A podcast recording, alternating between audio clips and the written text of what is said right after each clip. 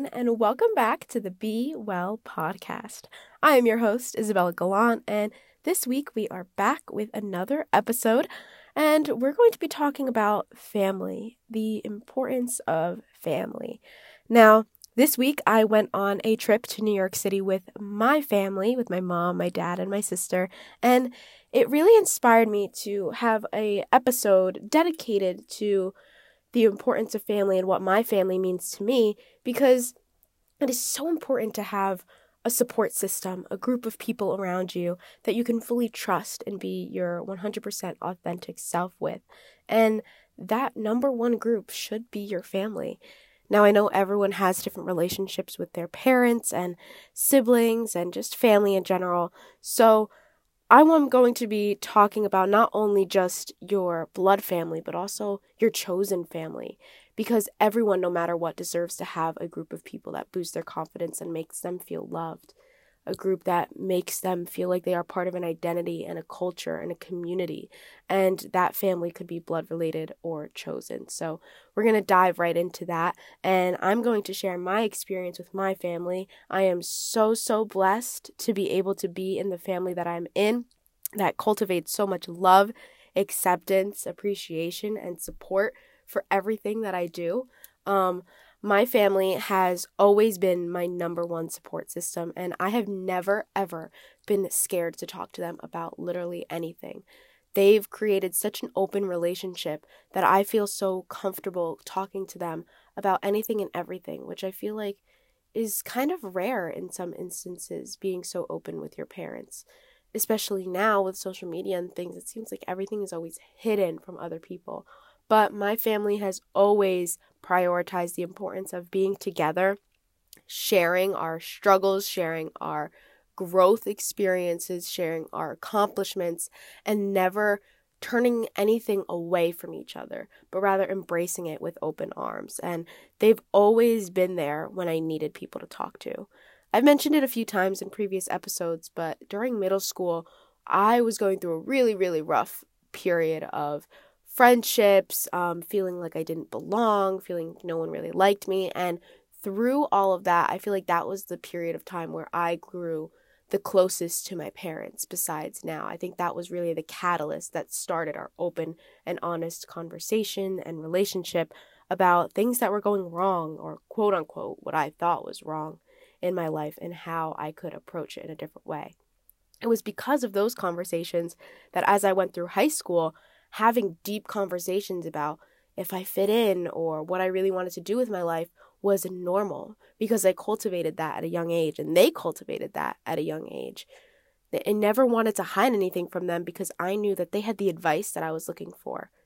You know, the phrase, mom is always right. Well, in my circumstances, mom is always right, of course, but my dad was always pretty high up there too. He's been right a lot of the time. So, being able to start my growth years in middle school working through my thoughts and talking them out with other people was extremely helpful. And I think that is what has made me so easy and inclined to talk about deep and important topics because my parents cultivated that at a young age. So now it's nothing new for me, and I want to be that inspiration, that person that can give advice and help other people um, through my podcast. That's what I want to do. And it's really because of all of the lessons that they taught me. They taught me all of these all of these rules and not only just rules and like how to live, but like why, the purpose, how they help us, how mindfulness helps us, how breathing exercises are so important in maintaining a calm and a de stressed life. You know, they taught me love, respect, ethics, tradition the importance of family, the importance of not turning away those you love. Yes, we can be mad at each other sometimes and we can have arguments, but we must always come back together because ultimately we are all we have. The hardest thing for me is not throwing you under the bus, Victoria, but my relationship with my sister. Now, we're only three years apart, so we can butt heads quite a bit, but no matter what, my parents will always remind us, even if we're in the middle of like a little tiff or something, that you're going to remember when you're going to get older, you're all you're going to have. you're the ones that are going to need to continue the family traditions and the get togethers and the relationship between families.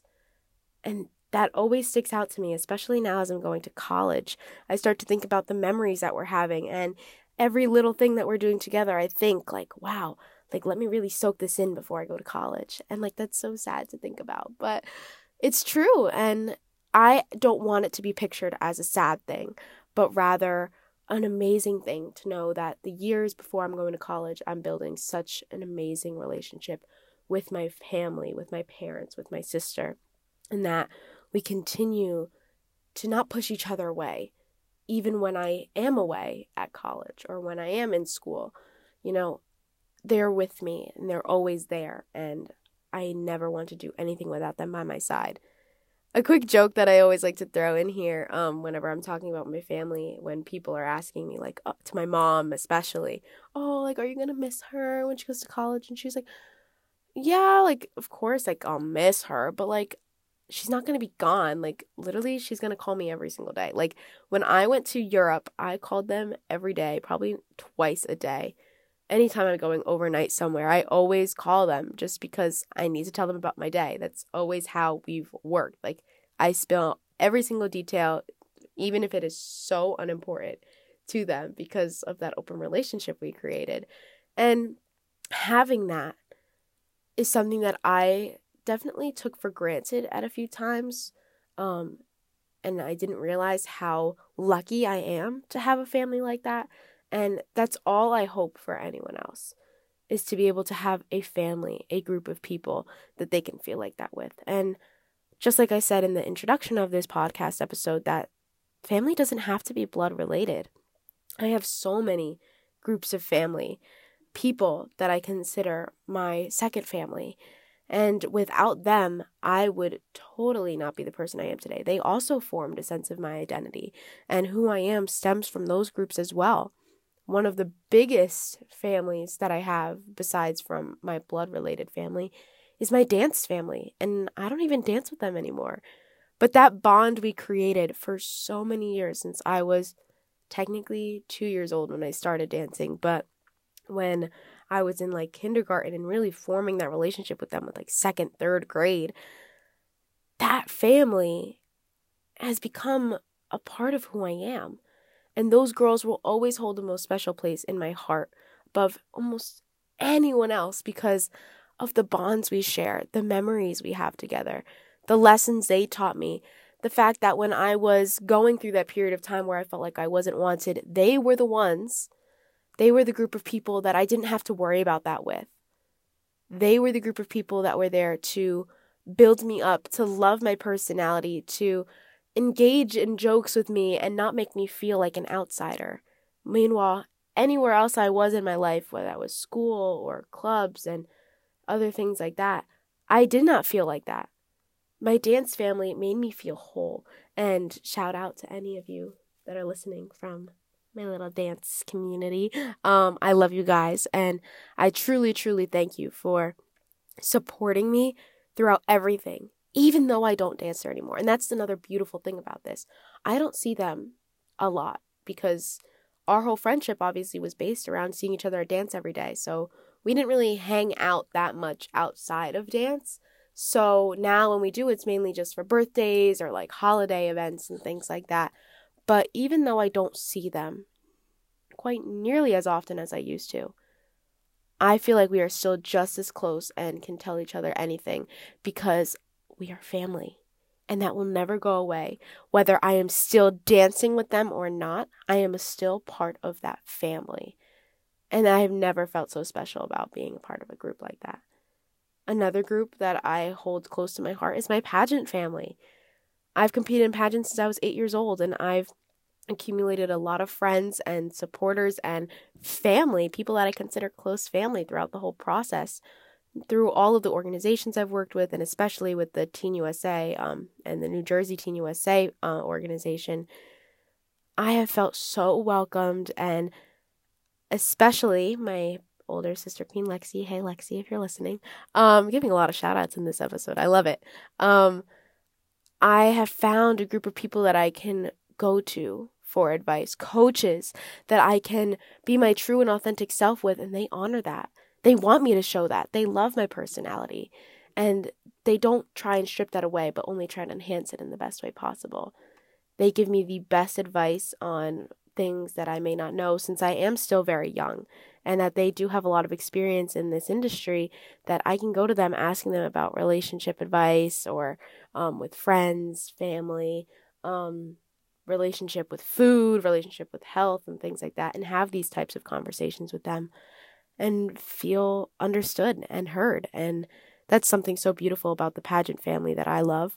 Um, also, of course, I have my friends, my school family, my youth group family, so many groups that just truly I feel like now that I can be truly myself with and not have to worry about not being accepted with. And that comes with time. And I feel like even though eighth grade or sixth grade me would feel like that was impossible to have this many families in my life. Now, as a senior in high school, I can say that I am so lucky that I had that journey to push me to get closer to the families that I have now and that not to take them for granted because I didn't have them once before, besides my blood family, of course. They were always there.